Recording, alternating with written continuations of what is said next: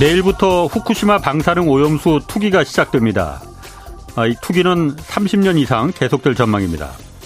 정부는 그 대응책으로 그동안 우리 인근 해역에서만 측정하던 이 방사능 농도를 앞으로는 해류가 한반도 쪽으로 향하는 길목에 있는 태평양 10여 개 도서국까지 확대 조사하기로 했습니다. 간단한 방법 놔두고 뭐하러 이렇게 비싼 예산 들여가면서 태평양 방사능 농도를 다 측정하겠다는 건지 모르겠습니다. 일본 정부가 안전하다고 그렇게 자신하는 만큼 우리 정부가 이 방류하는 오염수 시료를 직접 또 주기적으로 검사해 보면 될 일입니다. IAEA 이 국제 원자력 기구의 검사도 물론 좋지만 우리 국민들은 우리 정부가 직접 검사에 확인시켜 줄 것을 원하고 있으니 일본 정부에 직접 검사를 좀 요청하면 됩니다. 그리 안전하다면서 검사를 못하게 하니까 지금 국민들이 믿지 못하는 겁니다. 우리 국민들의 안전과 수산업계 또 전국의 해산물 식당들 밥줄이 달린 문제인데 일본에 뭐가 그리 꿀려서 이걸 왜 말도 못 꺼냅니까? 광복절 축사에서 윤석열 대통령은 일본을 공동의 이익을 추구하는 파트너라고 말했습니다. 말도 못 꺼내는 사이를 파트너라고 부르지는 않습니다.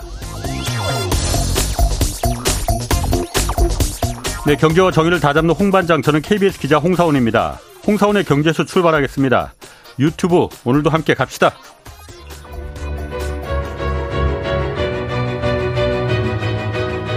한국의 닥터둠 거시경제의 거장 김영익 교수의 실전 경제 스쿨. 지금 꼭 알아야 할 경제 핵심 정보만 쉽고 정확하게 알려드립니다.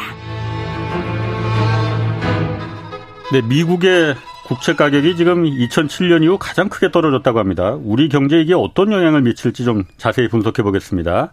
김영익 서강대 경제대학원 교수 나오셨습니다. 안녕하세요. 네, 안녕하십니까. 자, 미국 10년물 국채 금리 네. 이게 뭐 하여튼 국채 기준이 된다고 한다면서 이게. 예, 그렇습니다. 근데 이게 지금 국채 금리가 급등했다. 예. 국채 금리가 급등했다는 건 미국 국채 가격이 폭락했다는 거잖아요. 예, 그렇습니다.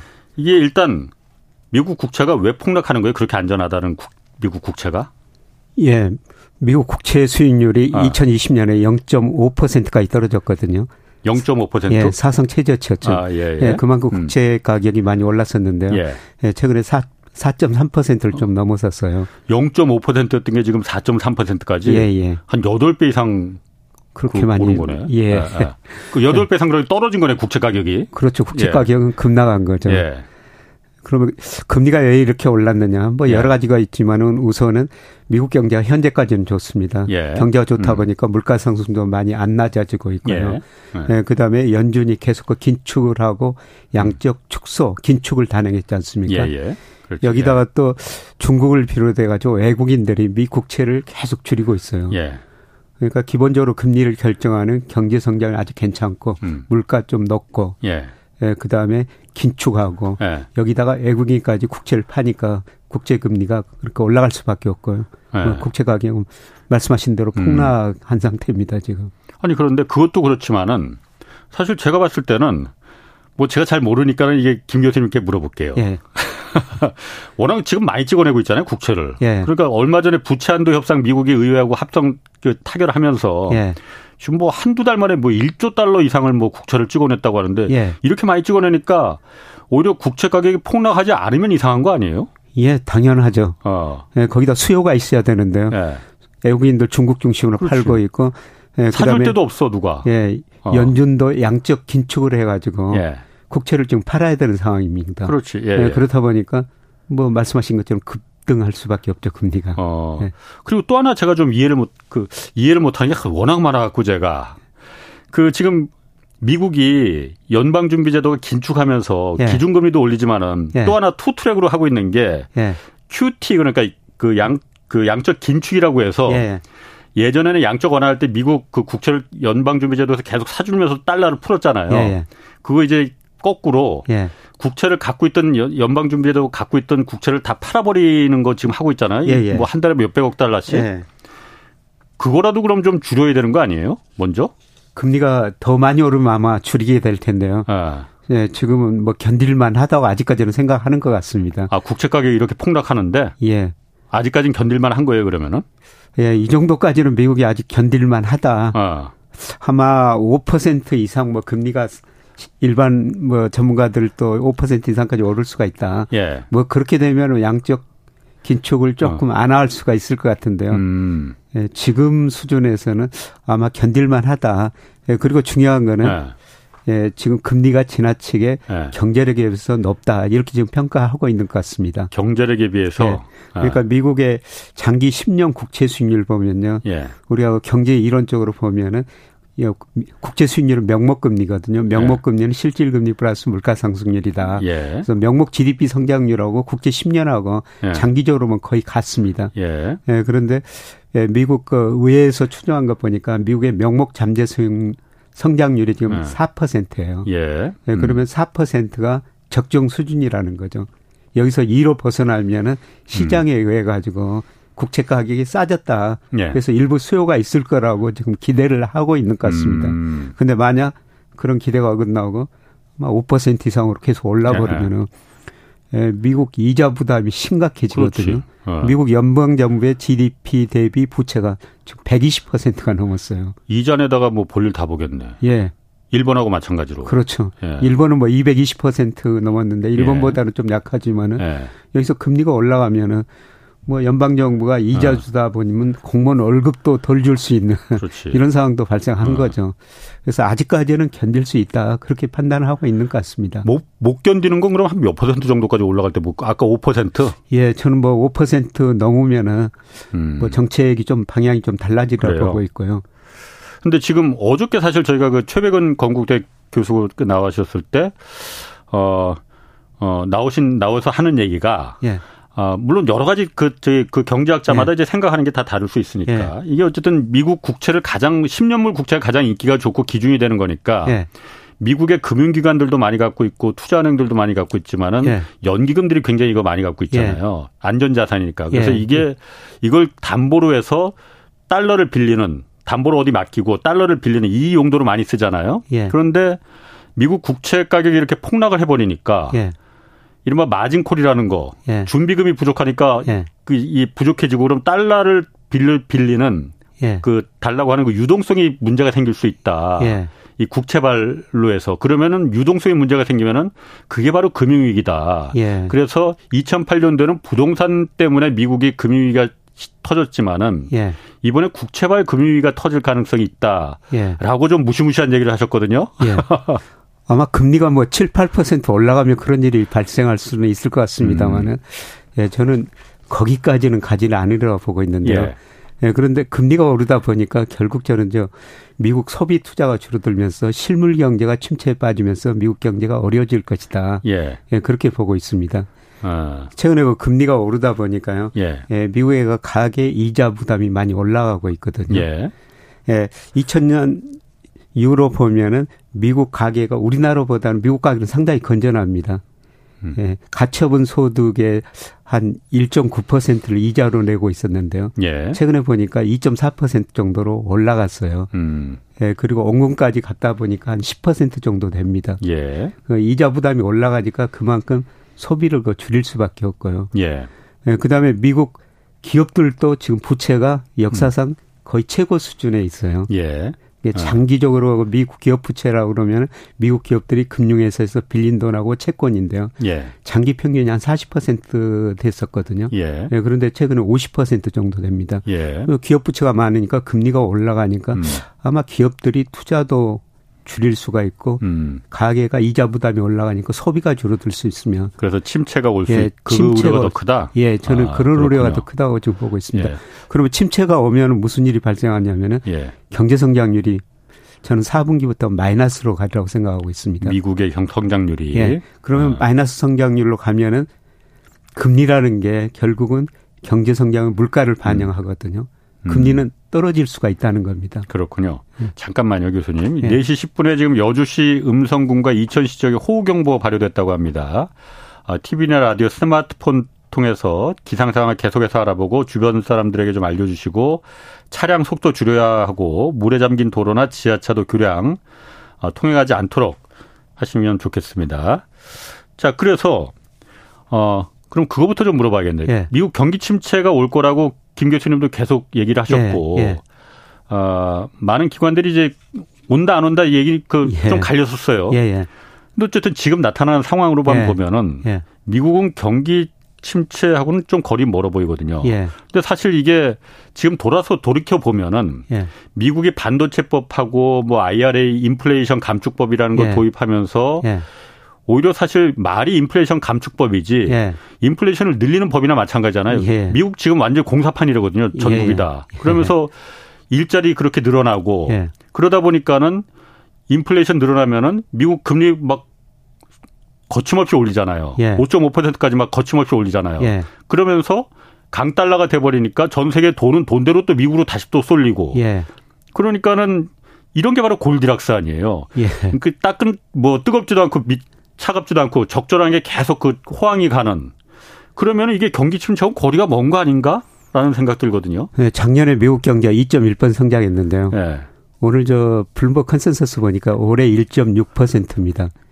어. 작년보다 올해 성장률이 지금 낮아진다는 거죠. 그래, 그건 예상이잖아요. 예. 네.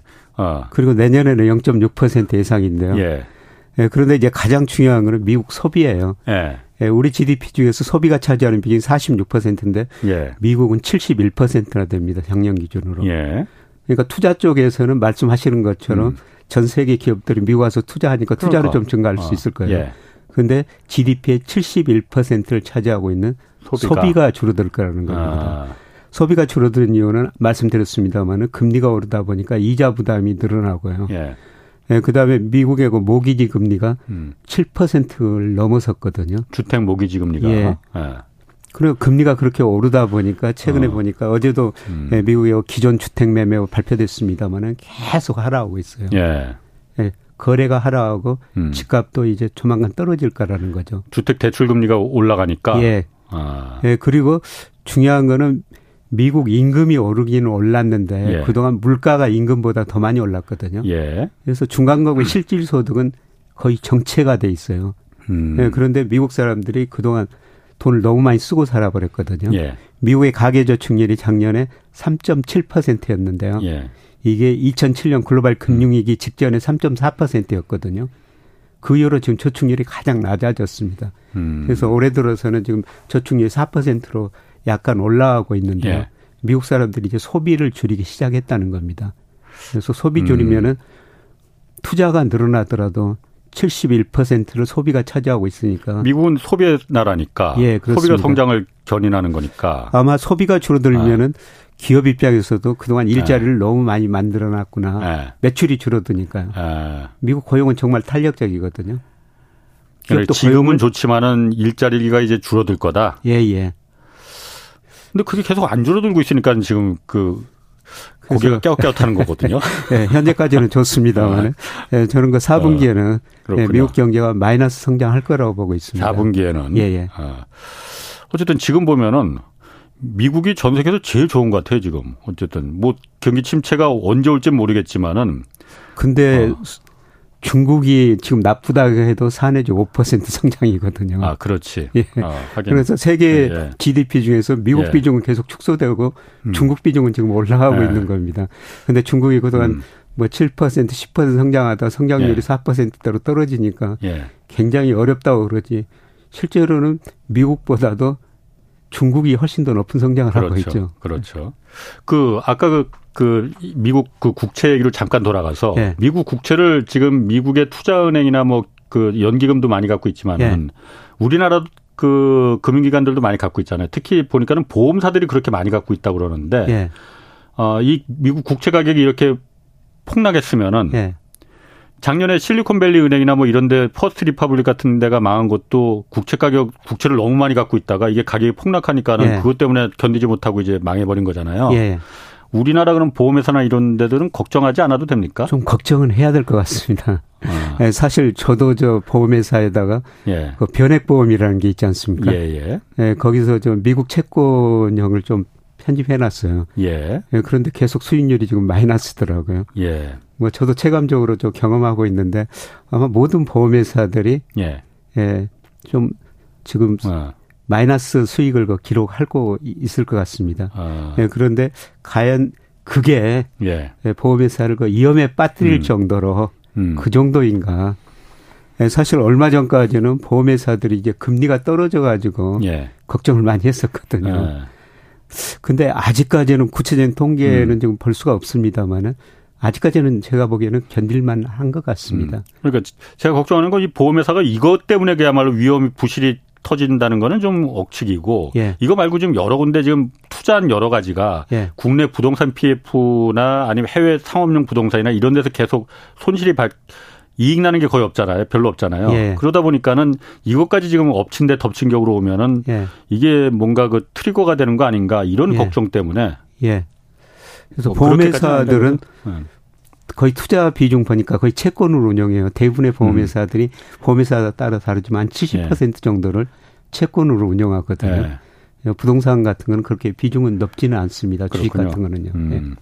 미국 아까 제 국채가 떨어지는 게 지금 어 어, 워낙 많이 찍어내기도 찍어내지만은 네. 그러니까 떨어지는 거지만은 네. 이걸 찍어내는 대로 누군가 사주면은 네.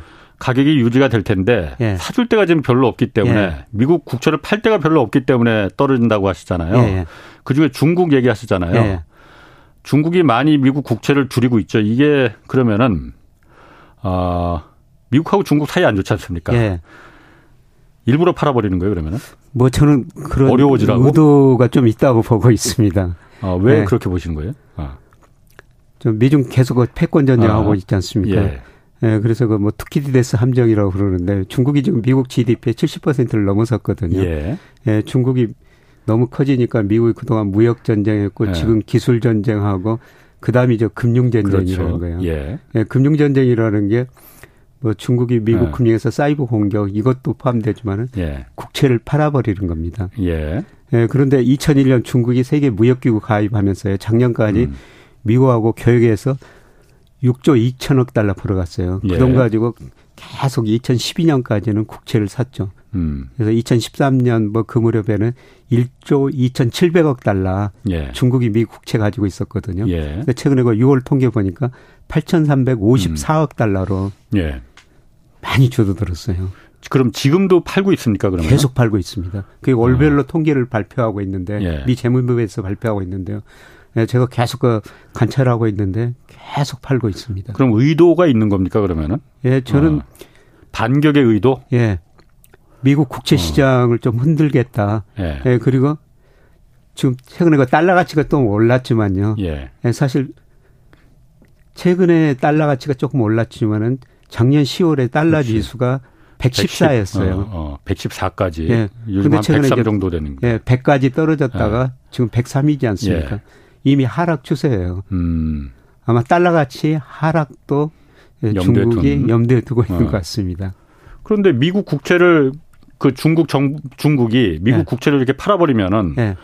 중국으로서도 굉장히 큰 타격 경제적인 타격을 입을 거 아니에요. 중국의 국부를 갖다가야말로 그럼 왜냐면 팔면 팔면 팔수록 더 떨어지는 거니까 예, 국채 예. 가격은. 예. 중국도 굉장히 내상이 클 거 아닙니까 예. 그러면은. 그렇죠. 아마 살을 내주고 뼈를 예. 취한다는 거예요 예. 그러면은. 손해 보고 지금 팔고 있겠죠. 아, 예. 아 손해를 내면서까지. 예. 음. 그러면은 지금 미국 국채가 아까 말씀하신 대로 지금은 아직까지는 견딜만 한다고 하지만은 예. 사실 우리가 작년만 보더라도 예.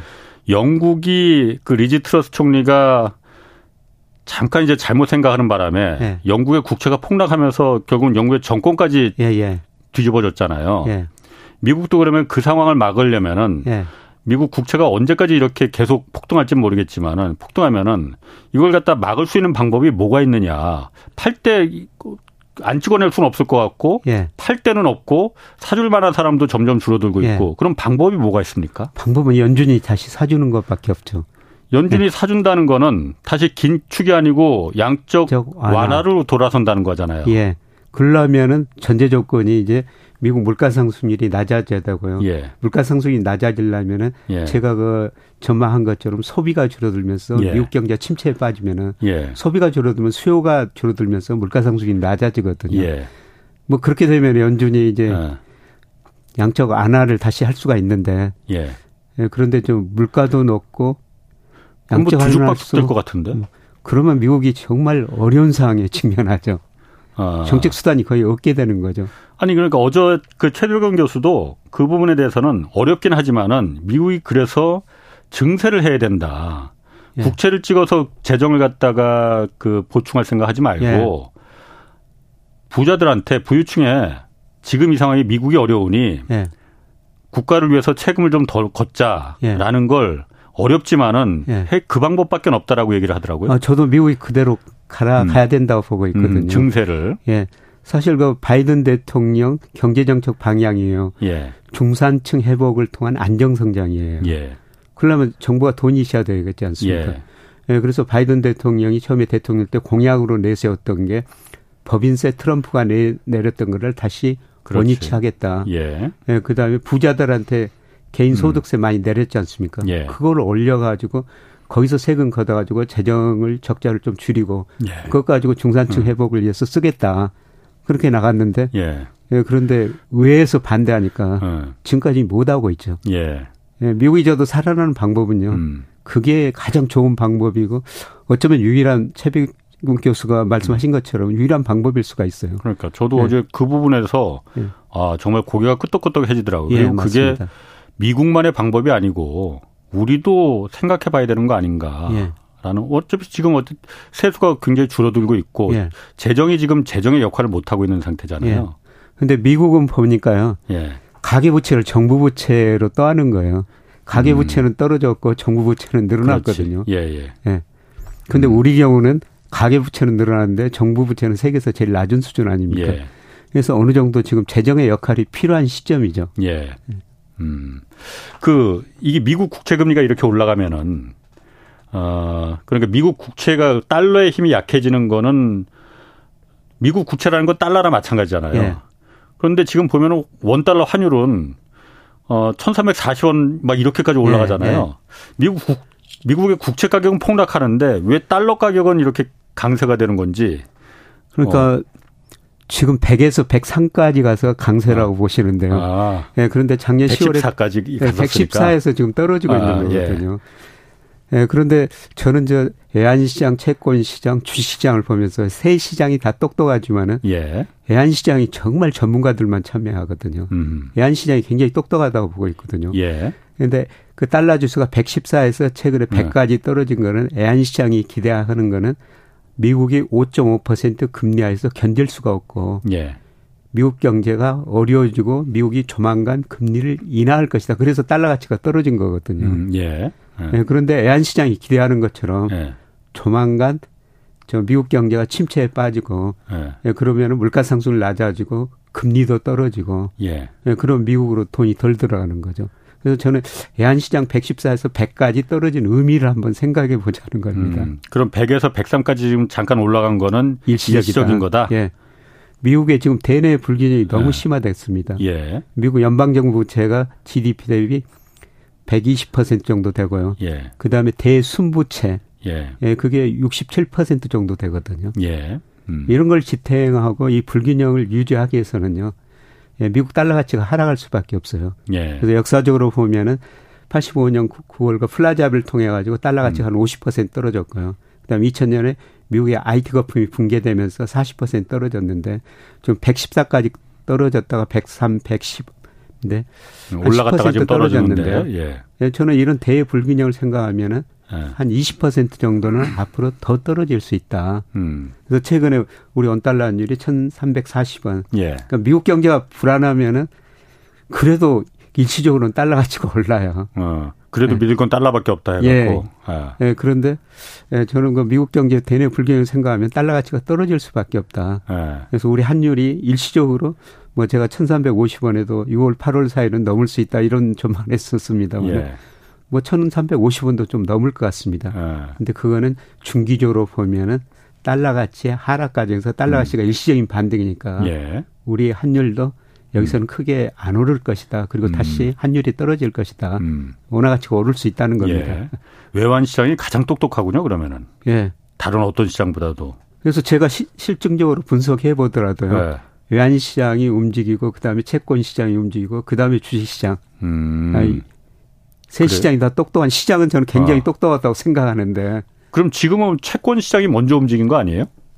외환 시장이 이제 먼저 움직였고 그 다음에 채권이 이렇게 올라 국채가 예. 이렇게 올라간 거예요. 예. 아. 그러니까 조만간 외환 시장을 보면은 예. 금리가 떨어질 거라는 겁니다. 어, 외환 시장을 보면은 예. 금리가 떨어질 거다. 예. 아, 그렇지. 그렇게 되겠네. 예. 그러면 그 다음에 있는 주식시장은 어떻게 됩니까? 뭐 주가는 조금 더 아. 어려워질 것 같습니다. 아. 뭐 제가 6, 8월 사이에는 그 특히 그 미국 주식시장에서 리스크 관리를 한번 하시자 이런 말씀을 네. 계속 드렸습니다만 네. 네, 지금 미국 주가 저 조정 국면에 들어섰다고 보고 있고요. 네. 우선 미국 주가가 너무 가대평가됐어요. 뭐 음. 산업 생산, 소매, 판매, 고용 이런 실물 경제나 예. GDP에 비해서요. 예. 예. 그래서 지금 그 8월 들어가지고 하락하고 있는데 예. 제가 원래는 그 8월까지 하락할 것이다 이런 말씀을 드렸는데 최근 상황 보면은 조금 한두 달 더 갈 것 같습니다. 음, 하락이. 예. 그러면 그 아까 어쨌든 우리가 중요하니까 미국 국채 금리가 이렇게 그 계속 올라간다는 거는 미국 내에서 전체적인 이제 채권 금리를 갖다 끌어올리기 때문에 예. 그러면 이게 그게 아까 말씀하신 대로 미국 지금 주택담보대출 금리도 지금 올라가고 있다는 예. 거잖아요. 예. 이게 태평양을 건너서 한국에도 이게 영향을 미칩니까? 그렇죠. 미국 금리하고 우리 금리하고는 방향이 똑같습니다. 예. 예, 그리고 인과관계를 구해보면 미국 금리가 우리 금리에 일방적으로 더 영향을 많이 미쳐요. 예. 예, 그런데 미국 금리하고 우리 금리하고 최근 오르는 속도는 우리 금리가 훨씬 더디거든요. 우리 음. 10년 국채 수익률은 작년 그 10월에 4.6%까지 올라갔어요. 근데 미국은 작년 10월 수준을 훨씬 넘어섰는데 예. 우리 10년 국채 수익률은 지금 4% 안팎이거든요. 예. 아직도 10월 수준보다는 음. 낮습니다. 음. 예, 그거는 뭐냐면은 우리 물가 상승률이 미국보다 낮다는 겁니다. 음, 예. 지금 미국 소비자 물가 상승률은 3% 초중반인데요. 우리 소비자 물가 상승률은 최근에 2.3%까지 떨어졌어요. 예. 예 물론 어. 그 이후로 조금 더 오르고 있고 예. 한국은행 총재가 이야기한 것처럼 뭐 8, 9월에는 3% 근접할 정도로 다시 조금 오를 수가 있습니다. 예. 근데 우리 어. 물가가 미국 물가보다 더 낮기 때문에 예. 예. 그리고 우리 경제 성장률이 올해는 미국보다 더 낮거든요. 그렇죠. 그러니까 금리를 네. 결정하는 가장 중요한 요소가 예, 경제 성장률하고 물가 상승률인데 그게 우리가 미국보다 더 낮다는 겁니다. 음. 예, 그래서 우리 금리가 미국 금리보다 지금 더 낮은 상태죠. 음. 예. 예. 그럼 그러니까 미국 금리가 지금 이렇게 올라가면은 우리 예. 금리도 그러면은 올라간다는 거예요. 올라간다는 방향 같습니다. 방향은 예. 방향은 같다. 예. 음. 내일 한국은행이 기준금리 다시 결정하잖아요. 예. 지금 3.5%로 2월부터 계속 동결인데 예. 어뭐 동 이번에도 동결할 거라는 전망들은 많습니다. 예. 근데 어 동결하는 게 바람직한 건지 어 아니면은 어 다시 내리거나 올리거나 조정이 있어야 되는 건지 김 교수님은 어떻게 생각하십니까? 저는 동결할 가능성이 높다고 그게 지금 현재 상황에서는 바람직하다고 예. 보고 있습니다. 동결 물가 상승률이 그래도 조금씩 안정되는 추세 보이고요. 예. 중요한 거는 우리 경제가 너무 안 좋다는 겁니다. 그러니까 지금 네. 수출이 뭐 계속 줄어들고 수출이 있으니까. 줄어들고 있고요. 네. 오늘 저 아까 그 뉴스에서 나오던데 오늘 한국은행에서 8월 기업 경기 실사 지수를 음, 발표했는데요. 예, 예. 제조업이 67로 100 기준이거든요. 예. 100이면은 좋다 나쁘다 비율이 같다는 건데 음. 67이면 나쁘다고 대답한 게 훨씬 더 많다는 겁니다. 예. 예 아. 그렇게 기업 경기가 지금 안 좋거든요. 예. 예. 특히 그 말씀하신 것처럼 수출 기업이 음. 내수 기업보다 더 나쁘다고 대답하고 있어요. 예. 그래서 이런 경기를 보면은 3.5% 유지하는 게 바람직하다. 음. 예, 그런데 문제는 이제 금리 안 올리면은 예, 계속 요새 그 우리 저홍 기자님도 가계 대출 많이 부채 어. 늘어난다 이걸 계속 지적하시던데. 네. 그게 좀 예. 문제죠. 예. 네. 그래서 작년 보면 한국은행 금융 안정 보고서라고 있거든요. 예. 한국은행 국회에 1년에 두 번씩 제출하는 예. 건데 금융 불균형이라는 단어를 굉장히 많이 썼었어요. 예. 예. 금융 불균형이라는 건 뭐냐면 2020년 코로나 때문에 한국은행 기준금리를 0.5%까지 내리고 또 돈을 많이 풀었지 않습니까? 예. 그러다 보니까 자산 가격, 어. 특히 집값이 많이 올랐고요. 예. 네, 그다음에 가계 부채가 급등해 버린 거예요. 예. 그러니까 이런 것을 해소하자. 음. 네, 그래서 그동안 금리를 올렸거든요. 예. 네, 그래서 사실 집값도 어느 정도 안정됐고, 네, 그다음에 가계 부채도 늘어나다가 좀 정체됐었어요. 예. 네, 그런데 최근에 가계 부채가 다시 늘어나니까 예. 좀 다시 저 금융 아. 불균형을 외쳐야 될 시점이 아닌가. 아.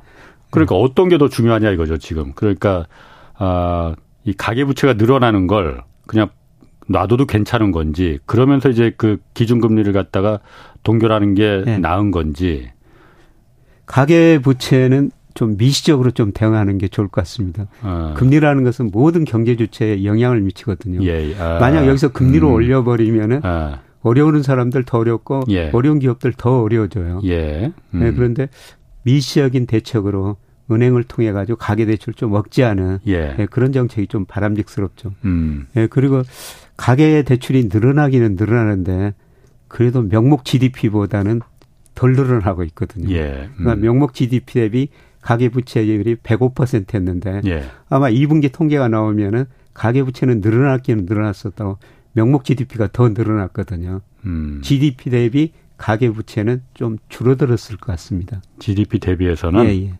아, GDP 대비 가계 부채가 지금 우리가 한 102%에서 103%그 정도 105, 됐었잖아요. 작년 말 105%였습니다. 105였나요? 예, 예. 105면은 그보다 좀 줄어들었다. 예. 예. 음. 줄어든 이유 줄어들었다고 보는 그 이유는 GDP가 예. 가계 부채 늘어난 속도보다 좀 빠르거든요. 빨랐으니까 예, 예. 높았으니까 예. GDP가 예. 음. 그러면은 미국보다 지금 미국하고 미국은 이제 다음 달에 기준금리를 다시 결정하고 예. 지금 2% 포인트 차이가 나는 거잖아요.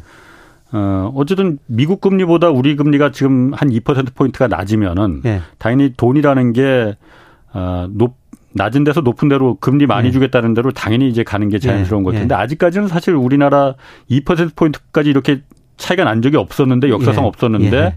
그렇게 막 빠져나간 것 같지는 않아요. 그러니까 예, 우려는 많이 했었는데 예. 빠져나가지 않은 이유는 뭐라고 보십니까? 예, 기준금리보다는 시장금리가 더 중요하고요. 음. 뭐 미국이 우리 채권 사고 우리도 미국 채권 사지 않습니까? 예, 예. 근데 10년 국채 수익률은 미국이 지금 4.3이고 그렇지. 예. 우리는 4.0. 4, 아. 예, 이거는 큰 차이는 안 납니다. 별로 차이가 안 나니까. 예. 그런데 아. 우리나라가 채권 시장으로 7월까지 보니까요. 예. 외국인 자금이 14조 원이나 오히려 들어왔어요. 우리 채권 시장으로 예. 외국인들이 예. 어. 그러면 저 미국하고 우리나라 금리 차가 확대됐으니까 우리 채권 시장으로 돈이 안 들어야 되지 않습니까? 예. 예. 그런데 이렇게 우리 채권 시장으로 돈이 들어왔거든요. 예. 근데 채권은 예. 미국인이 별로 안 가지고 있어요. 예, 지난 거 7월 기준으로 보니까요. 우리 채권을 예. 어. 우리 저 채권을 아시아계 자금이 한 46%, 아. 유럽계 자금이 30%, 거의 76%를 아시아계 자금, 유럽계 자금이 우리 채권을 가지고 있습니다. 그러니까 우리 국채나 이런 채권을 예, 아시아계나 유럽계가 많이 갖고 있다. 예, 중국이, 아시아계, 어, 중국이. 중국이 가지고 있고 홍콩, 뭐 싱가폴. 어디가 가장 많이 갖고 있습니까? 그게 국가별로 통계는 발표를 안 해요. 아. 네, 그런데 국가별로는 아마 중국이 제일 많이 가지고 있을 거예요. 근데 어제도 그 최병 교수가 좀 말씀하시던데. 그거 물어보려고 했어 지금. 예. 예. 어. 우리 채권을 중국이 어. 미국보다 더 많이 월별로 발표하고 있거든요. 예, 예. 50%가 그랬는데. 이 예. 금융감독원에서 예. 월 국가별로는 발표를 안 해버립니다. 아, 그때부터. 예. 그래서 저도 뭐 왜 발표를 안 하냐. 어. 나는 분석해야 되니까 아. 알아야 되겠다. 그래서 예. 금감원에도 몇 번 항의를 했는데. 예. 뭐라고 그래요? 외국인이 싫어하기 때문이라는 겁니다. 그게 말이 됩니까? 외국인이 싫어하기 때문에 그걸 공표를 안 한다. 네. 우리 투자한 외국인들이 싫어하기 때문에 공표 안 어. 한다. 그건 뉴스인데. 그래서 어. 제가 몇 번 저 담당자한테 이야기했고 예. 그랬는데도 지금까지도 국가별로 발표 안 하고 주식은 국가별로 발표하고 있어요. 예. 미국이 41% 가지고 있다. 영국 기 자금이 얼마 가지고 있다. 예. 그런데 채권은 그냥 예. 뭉뚱그려 가지고 아시아계 자금이 예. 46%다. 근데 아마 중국 자금이 상당히 많이 있을 거고요. 그다음에 홍콩, 예. 뭐 싱가폴. 예. 그런 자금들 우리 채권 시장에 들어온 거는 뭐 유럽계 자금이 우리 네. 채권 시장에 들어온 거는 우리가 예를 들어서 독일, 일본보다도 예. 금리가 훨씬 높거든요. 네. 독일, 일본 뭐 사람들 뭐, 입장에서는 당연히 이해가 가는데. 네. 어. 그러면은 제가 그 묻고 싶은 건 이겁니다. 만약 중국하고 홍콩에서 한국의 채권들을 국채를 많이 갖고 있다고 하면은 예. 어, 예를 들어서 지금 중국이 미국 채권을 자꾸 팔아버리는 게 한번 당해봐라 이런 의도가 좀 있다고 예. 의도가 있는 것처럼 보인다고 예. 하셨지 않습니까? 예. 어, 그건 미국하고 중국의 사이가 좋을 때는 그럴 일이 없지만은 예. 미국하고 중국의 사이가 안 좋아지니까 지금 중국이 예. 일종의 반격의 수단으로 쓰는 예. 거잖아요. 그럼 중국이 한국하고도 지금 사이가 좋지 않습니다. 예, 그렇습니다. 어, 그러니까 우리가 먼저 그러니까 등을 돌리는 모습을 보이고 있는데 예. 그런 경우에 중국이 미국이 당하듯이 너희도 한번 당해봐라. 예. 한국의 채권을 반격의 무기로 쓸 가능성은 가능성은 있죠. 어. 그래서 저 우리가 우리한테 그 수출 제한, 우리 수입 상품 제한한 것처럼 예.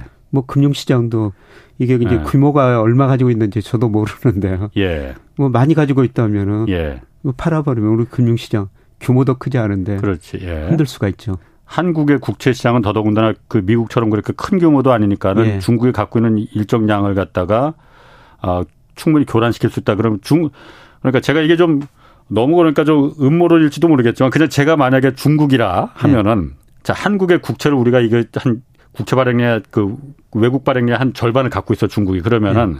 이거는 우리가 팔면은 물론 한국의 국채 가격이 떨어져서 네. 중국 입장에서 손해긴 하겠지만은 네. 그 정도는 우리는 별로 그렇게 손해라고 보지도 않아 네. 이렇게 생각할 수 있을 거 아니에요 아니에요 네. 그러면은 한국이 예를 들어서 뭔가 아, 중국의 등을 돌리는 모습이 보이고 한국의 약점을 우리가 중국이 좀 잡아야겠다 했을 때 이게 충분히 그 어떤 무기로다가 사용이 가능하다는 거예요? 그렇죠. 무역 규제하는 것처럼 예. 금융시장을 이용해 가지고도 예, 그런 음. 일을 저지를 수가 있죠. 음. 예. 근데 좀 저도 걱정이 됩니다. 그냥 그럼 그런 것만 너무 네. 우리가 치우쳐 가지고요. 예. 그럼 그런 것 때문에 예를 들어서 금감원이나 금융당국에서 각 국가별 국제 보유량을 갖다 발표 안 하는 이유도 있는 겁니다. 그건 뭐 추측의 영역이지만은. 네, 그거는 잘 모르겠는데요. 네. 일단 계속 좀 제가 어. 몇번 전화 좀 물어보니까 외국인들이 싫어한다. 싫어해서 발표 안 한다. 이거 말도 안 되는 소리거든요. 어, 외국인들이 싫어서 발표 안 한다는 건 완전히 말이 안 되는 겁니까? 말이 될 수도 있는 거 아니에요? 그러니까 어, 그러면은 외국인들이 국채를 안 살 거 아니냐? 그럼 우리가 외국 어쨌든 국채를 내국에도 팔아야 되지만 외국인들한테도 국채를 많이 팔아야 되는데 쟤네들이 네. 싫어하니까는 우리 발표 안 할래. 주식은 다 발표하거든요. 아, 주식은. 음. 알겠습니다. 그 한번 저희 경제부에 한번 좀 물어봐야겠네. 그건 제가 봤을 때 뉴스 같은데. 어. 아, 그래서 제가 제가 한 언론 유력 언론 예. 기자한테 예. 이런 기사 한번 써보십시오. 저 기사를 써본 쓴 적도 있어요. 예. 그래도 변화가 없는데. 어, 우리 그 서영민 기자한테 한번 말을 해야겠네. 한번 서영민 기자가 똑똑하니까. 네. 미국이 지금 그 다음 달에 이제 그 기준금리 결정하는데 네. 어떻습니까? 그러니까 아, 미국이 아, 계속 이렇게 고금리로 유지할 수는 없을 것이다라는 의견이 옛날에 훨씬 많았지만 지금 한 절반. 예. 지금 많이 줄어든 것 같아요. 그 예, 의견은. 예, 예. 나머지 절반은 아니다 더 올릴 더 올릴 거 지금 준비해야 된다라는 예. 얘기도 있고. 예. 김 교수님은 어떻게 전망하십니까? 그거는 결국 뭐 물가하고 이제 경제 성장률에 달려 있거든요. 예. 예, 지난 저 FMC 끝나고 파월 연준 의장이 그 기자 질문에 이렇게 대답하더라고요. 예. 나는 앞으로 데이터가 시키는 대로 하겠다. 예. 물가가 오르고 경기가 좋으면은 금리 예. 올리겠다. 고용 좋으면은. 예. 어, 앞으로 그 데이터 보고 결정을 해야 될 텐데요. 예. 근데 데이터 중에서 이제 가장 중요한 게 어, 물가도 있지만 고용 데이터. 예. 예. 그런데 최근에 저 미국 거 비농업부 고용 보면은 증가하고는 있지만은 예. 증가 폭은 많이 그 줄어들고 있어요. 예. 예.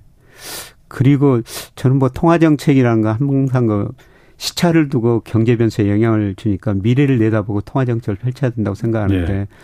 근데 제가 예상이 맞다면 소비가 줄어들면서 음. 4분기에는 경기 침체에 빠질 거라고 보고 있습니다. 예. 예 그래서 뭐 7월로 음. 금리 인상 사이클은 이번 금리 인상 사이클은 음. 마무리됐다. 음. 예, 계속 그더 지켜보고 이제 이제 갈수록 그 금리나 시점을 찾게 될 것이다. 예. 아. 그렇게 보고 있습니다. 그럼 미국이 언젠가 이제 금리를 내리기 시작하면은 어, 언젠가는 다시 그 예전처럼 저금리 시대가 오는 겁니까? easy money 시대가 오는 겁니까? 다시? 그 정도는 안 올 거예요. 네. 그러니까 가장 중요한 게 모든 중앙은행의 통화정책 목표가 물가 안정이거든요. 예. 근데 2000년에서 2020년 코로나 직전까지는요. 예. 미국 소비자 물가가 연평균 상승률이 2.1%였어요. 예. 어, 그래서 디스인플레이션 시대다. 그런데 미국 물가가 그렇게 안정된 거는 예, 저는 중국이 굉장히 많이 기여했다고 생각하고 있어요. 음. 중국이 2001년에 WTO 세계 무역기구 가입하면서 저임금을 바탕으로 상품을 예. 너무 많이 생산해 가지고요. 예. 그 월마트에 진열된 상품의 절반 정도가 음. Made in China라는 거거든요. 인플레를 막아줬죠. 인플레를 막아줬죠. 예. 예 그런데 중국 임금도 오르고 예. 또 미국이 관세를 부과하고 있지 않습니까? 예. 예. 예 그래서 이제 미국의 그 저는 디스인플레이션 시대 그런 음. 시대는 오기 힘들다. 음. 예, 그러면 미국 금리가 과거보다는 더 높은 수준 유지할 수밖에 없죠. 떨어지더라도. 음. 예전에는 암만 돈을 풀어도 인플레가 발생하지 않았던 이유는 예. 근본적으로 중국이 워낙 싸게 예, 월마트나 공급을 했기 때문에 예. 그래서 암만 돈을 풀어도 저금리를 했어도 인플레가 발생하지 예. 않았는데 지금은 그 시대가 사라졌으니 예. 돈 풀고 저금리하면 금방 인플레가 다시 튀어오른다. 그렇죠. 음. 그러니까 경제학 교과서가 피셔 방 정식이라고 있는데 MV는 예. 피트라고 돈을 풀면은 물가가 오르게 돼 있거든요. 그런데 그동안 미국이 그렇게 돈을 많이 풀었는데 물가가 안 오르는 거는 중국 때문이었다는 거죠. 음, 그렇죠. 예. 아. 물론 그것 때문에 미국만 혜택을 본 거 아니고 한국도 굉장히 혜택을 많이 봤어요. 전 세계가 혜택을 본 전 세계가 많이 혜택을 예. 받죠. 예. 그래서 전 세계 물론 그것 때문에 아 중산층이 붕괴되고 예. 그냥 빈부격차가 더 커졌다는 부작용은 있었지만 은 예. 어쨌든 나름대로 그 세계화가 중국의 역할이 어, 긍정적인 면도 있었는데 예. 이렇게 가지 못하는 이유는 그걸 다 우리가 임금 물건값이 오르는 걸 감내하고라도 예. 중국이 미국의 턱 밑까지 치고 들어가는 예. 거는 볼 수 없다라는 예. 미국의 결정이 있기 때문이라는 거죠. 예. 그런데 이번 주 연구가 디 이코노미스트라고 경제 주간지가 있거든요. 예. 미국이 실패하고 있다. 중국을 그렇게 규제하더라도 예. 그래서 멕시코, 인도 다른 나라에서 상품을 생산하는데 거기에 중국의 중간재들이 굉장히 많이 들어간다는 겁니다. 음. 그리고 중국도 상품 수입해 가지고 그렇죠. 지금 저 네. 이번에 그 엘렌 재무장관이 중국 수입 대체하기 위해서 베트남도 가보고 인도도 가봤는데요. 인도나 베트남에서 생산한 물건들도 중간재를 중국서 많이 네. 수입하고 있다는 겁니다. 네. 그리고 중국서 수입해가지고 조금 네. 상품 바꿔가지고 네. 다시 그게 미국으로 들어가고 있다는 겁니다. 네. 그러게. 자, 그러면 지금 그 유튜브 댓글에 중국 얘기 좀 해달라고 하는데 네. 중국 경제 위기라고 하는 해석 반 아니다, 이 과장됐다라는 거 반 있잖아요. 중국 부동산 문제도 지금 여러 가지 해석이 있습니다. 김 교수님은 어떻게 생각하세요? 저는 우리 언론이 조금 지나치게 네. 좀 가장해서 보도하고 있지 않느냐 예. 이렇게 생각합니다. 음. 물론 중국 경제가 투자 중심으로 성장하는 과정에서 음. 기업 부채가 많고 금융회사 부실해진 건 맞아요. 그 고조절을 예. 해야 되거든요. 예. 예. 그런데 심각한 경제 위기는 오지 않으리라고 보고 있습니다. 예. 우리가 97년 외환위기 때도 기업이 투자 많이 했고요. 예. 특히 건설 관련 기업들도 투자 많이 했거든요. 아하. 우리가 그 3조 왕이 예. 끝나니까 노태우 정부에서 건설로 경기를 부양했었어요. 예. 예, 그때 우리 GDP에서 차지하는 건설업하고 부동산업, 부동산업 서비스업에 아. 차지하는 비중인데요. 예, 그게 우리 GDP의 16%가 됐거든요. 음. 근데 중국이 건설로 성장했다고 그러는데요. 예, 중국은 지금 14%밖에 안 됩니다. 예. 중국 음. GDP의 건설업하고 부동산업이 차지하는 비중이 14%라는 겁니다. 음. 예, 그리고 중국 정부가 우리처럼 예. 갑자기 구조조정을 안 하거든요. 음. 뭐 서서히 구조조정하니까 뭐 중기적으로 더 문제는 문제인데 예, 저는 뭐 중국이 음. 그렇게 급격한 위기는 오지 않을 것이다. 음. 단지 그동안 고성장에서 중성장 쪽으로 가는 양적 성장에서 질적 성장으로 가는 과정에서 진통이지. 예. 예. 최근에 너무 좀 그러니까 저도 어제도 이제 잠깐 그 얘기했고 요즘 계속 보면서 중국 부동산 시행회사들이 지금 무너지고 있는 거잖아요. 예. 1년 반 전에 홍다부터 시작해서 예. 그다음에 완다. 예. 이번에 또 비구이항까지 최근에 예. 이렇게 순차적으로 무너지고 있는 거잖아요. 예. 예. 근데 이게 금융 쪽으로만 이 위기가 번지지 않으면은 네. 그렇게 우리가 그 이제 그 바랐 바랬다기보다는 봤던 그 자연적인 디레버리징 네. 이 부동산 거품을 자연적으로 제거하고 있는 중 아닌가. 그렇죠. 근데 우리는 97년 어. 외환위기 때 아주 짧은 시간에 예. 다 구조정 해버렸지 않습니까? 예. 그때 IMF 처방에 안 따르면은 돈을 음. 안 줬으니까. 예. 예, 그런데 중국은 지금 외환 보유액이 3조 그렇지. 천억 달러 정도 되거든요. 예. 이게 스스로 구조조정니까 구조조정 속도가 느리지 지금 계속 구조조정을 해가고 음. 있다는 겁니다. 제가 또 보면서 이게 중국 정부의 의도된 그 구조조정이다라고 보, 여지는 게 중국 정부가 엊그제 1년짜리 단기 금리는 0.1%포인트 예. 완화를 시켰잖아요. 예. 그런데 정말 이 부동산을 살리려고 했다면은 예. 5년물 이제 그 기준금 예. 우대 금리를 예. 그걸 낮췄어야 될 텐데 그렇습니다. 그거는 안 움직였거든요. 예. 그거는 이 금융 쪽으로만 안 번지면 된다. 예. 그래서 1년짜리 예. 금융차 쪽을 지원해 주기 위한 목적 아니었겠느냐, 예. 이게. 예. 부동산은 부동산 회사들은 거품으로 컸으니 예. 망할 때는 좀 망해야 돼. 예. 그냥 놔두는 거 아닌가? 예, 중국의 정책 방향이 그런 것 같습니다. 중국의 거시경제 정책 방향 보면은 이제 GDP에서 2008년, 9년, 10년에 중국이 10% 9%막 생각 성장하거든요. 예. 예, 그때 그 GDP 중에서 투자 비중이 47%까지 올라갔습니다. 예. 세계 평균 22%거든요. 음. 지나치게 투자 중심으로 성장했죠. 예. 예. 그런데 중국은 이제 투자 비중은 줄이고 대신 소비 비중을 늘려야 되겠다. 예. 예 그런 정책 방향으로 나가면서 말씀하신 것처럼 뭐 건설사 예. 그동안 거품이 발생한 거죠. 건설. 어. 예, 그거를 지금 구조정 뭐 서서히 서서히 음. 지금 해가고 있는 것 같습니다. 그러니까 오히려 긍정적 아닌가. 네, 우리는 정말 못하는 거잖아요. 안 네. 하고 있는 거 못하는 게 아니고 우리는 안 하고 있는 거잖아요. 예. 오히려 오히려 그걸 더 지금 거품을 부추기고 있는 중이지 않습니까? 예. 예. 우리나라는. 예. 근데 중국은 오히려 니들이 거품을 만들었으니까 거품이 지금 문제가 되는 거는 당신들이 책임이 져야 돼 기업들이라고 예. 예. 어떻게 보면 냉정하게. 어떻게 보면 이게 그러면 그 다음에 중국 경제가 이런 그 아픔을 견, 그 견뎌내면은 미국의 의도와는 달리 더 탄탄해지는 거 아닌가? 라는 그렇죠. 어. 양적 성장에서 이제 질적 성장으로 가는 과정이죠. 예. 예 그래서 더 탄탄해지고, 음. 예, 그리고 중국 경제가 그렇더라도 예. 저는 앞으로 최소한 5년, 10년은 4 내지 5% 성장하리라고 보고 있거든요. 예. 미국은 음. 2%예요. 잠재 성장 능력이 한국은 1%인데 뭐 네. 네. 우리도 지금 잠재 성장률이 1% 후반으로 지금 진입하고 있는 과정인데요. 예. 예. 근데 세계 GDP에서 중국은 4%, 우리 1.9, 음. 예, 미국은 음. 2. 세계 평균 성장이 3% 정도 되거든요. 예. 그럼 3%보다 높은 나라는 네. 세계 GDP에서 비중이 높아지고 그 이하인 나라는 비중이 네. 축소되는 거죠. 그러니까 세계 GDP에서 지금 비중이 늘어난 나라가 중국, 아세안 이런 나라들이고요. 예. 비중이 줄어든 나라가 미국, 일본, 우리나라 음. 이런 나라들입니다. 예. 성장도 좋은데 그 거기다가 질적인 그 경제 구조까지도 만약에 탄탄해진다면은 미국이 그 추구하는 전략, 미국이 의도하는 전략과는 좀 차이가 있는 거 아닌가.